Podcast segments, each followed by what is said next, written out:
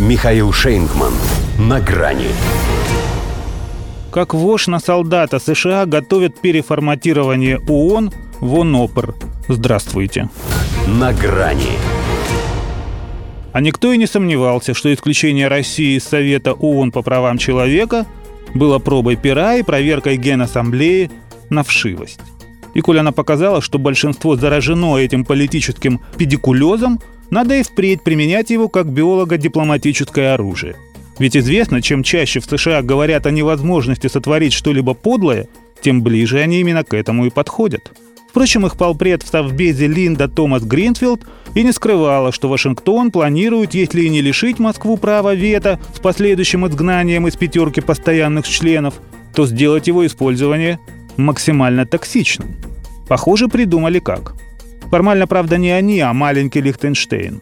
Самим вроде как не солидно этим заниматься, а участие неприметного государства – это показатель того, что даже оно поражено до корней волос. Поэтому и другим пора почесаться. Последний раз княжество так громко заявляло о себе в конце Второй мировой, когда отказалось выдавать СССР лиц, сотрудничавших с Третьим рейхом.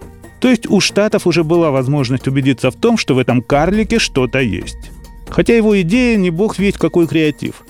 Каждый раз, когда кто-то использует вето, в течение 10 дней выносить суждение о его обоснованности всей Генассамблеи. Одним словом, порицать, если речь зайдет о России, поскольку иные слова им в этом случае вряд ли пригодятся.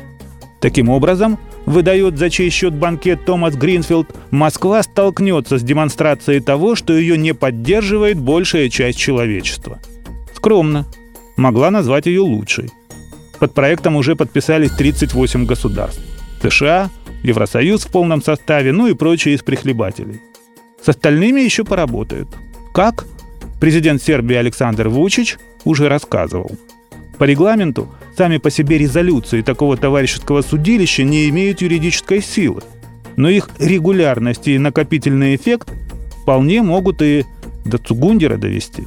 А там вдруг уже и Китай задумается над своим поведением и остережется поддерживать Россию.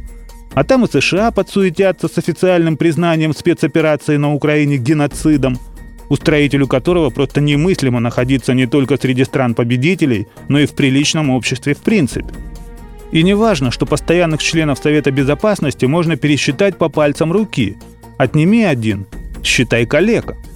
Главное, что так, степ-бай-степ, они перекуют ООН в ОНОПР, Организацию наций, объединенных против России, не оставив ей иного выхода, кроме с вещами, поскольку едва ли мы задержимся там, где все кишит американскими интересами.